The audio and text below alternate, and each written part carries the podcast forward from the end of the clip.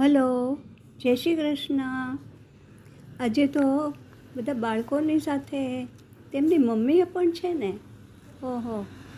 તપ વિશે પણ સ્પષ્ટતા નથી હજુ. આપણે તપ વિશે વધારે જાણીએ. આપણે વિચાર કરીએ. આજે શું આ રીતે તપ કરવું શક્ય છે? આજનું ભણતર જીવન જીવવાની રીત કામ ધંધો કરવાની રીત અલગ છે.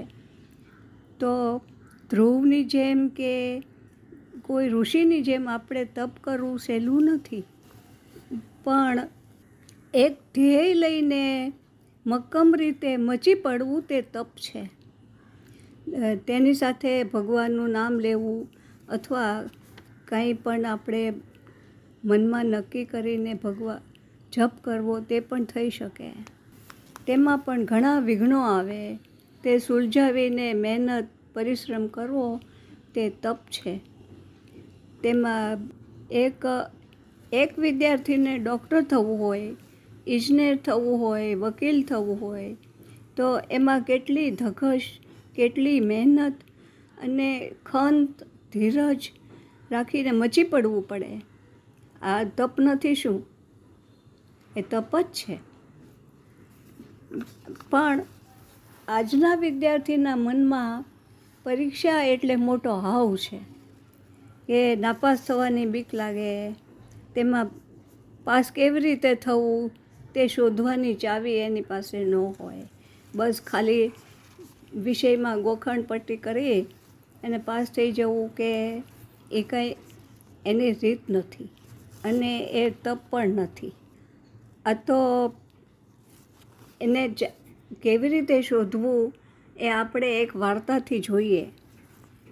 નાના ગામડામાં એક ખેડૂત, નાના ગામડામાં ખેડૂત હોય, ભરવાડ હોય, સુતાર હોય, લુહાર હોય, બધા મહેનત કરી પોતે પોતાની રીતે જીવતા હોય અને પોતપોતાનું કામ પણ ખંત મહેનતથી કરતા હોય. ભરવાડ પણ હોય, ગાય ભેંસને ચરાવવા માટે જાય, ઘેટા બકરા ચરાવવા જાય, એમાં એક છોકરો હતો. એટલે જરા નાનો હતો ને બકરાને ચરાવવા લઈ જાય. આ બકરાને ચરાવવાનું કામ તો ઘણું મુશ્કેલ હોય, પણ આ- છોકરાને માટે તો એને તો આ છોકરો એને માટે હોશિયાર થઈ ગયેલો. એક દિવસ તેને જંગલમાંથી વાઘનું સૂકું ચામડું મળ્યું અને મસ્તી સૂજી. ચામડું માથે ઓઢી લીધું. પોતે આખો ઢંકાઈ ગયો. વાંકો વળીને ચાર પગે ચાલવા લાગ્યો. ને મોટેથી પછી મોટેથી બોલવા લાગ્યો. વાઘ આવ્યો વાઘ આવ્યો વાઘ આવ્યો, બચાવો બચાવો. પછી પાછું પોતે જુદો અવાજ કાઢીને વાઘ જેવી ઘુરઘુરાટી પણ કરી. એટલે ગામડામાં બધા સાંભળે, આજુબાજુ હોય તો સાંભળી જાય, ખેતરમાં હોય તે. તરત દોડીને આવવા લાગ્યા. હાથમાં ડાંગ ને લાકડી લઈને આવ્યા બધા. ક્યાં છે વાઘ? ક્યાં છે વાઘ? અને આ વાઘ તો ઊભો રહી ગયેલો, ચામડું ઓઢીને. હવે બધા બધા એને મારવા દોડ્યા. તો પણ એક માણસ જરાક જોઈ ગયો, એને જે ધોતિયું પહેરેલું ને નીચેથી દેખાતું હતું. એનું પહેરણ પણ દેખાતું હતું.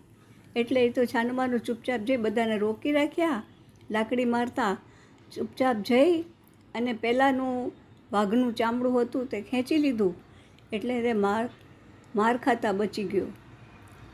જો ચામડું ખેંચ્યું ન હોત તો બધા એને મારત અને લાકડીનો માર એને ખાવો પડત. પણ આજે ચામડું ખેંચ્યું ને જે એને ખુલ્લું થઈ ગયો પોતે, એટલે પછી પોતે હસવા તો માંડ્યો, પછી બધાએ એને ધમકાયો.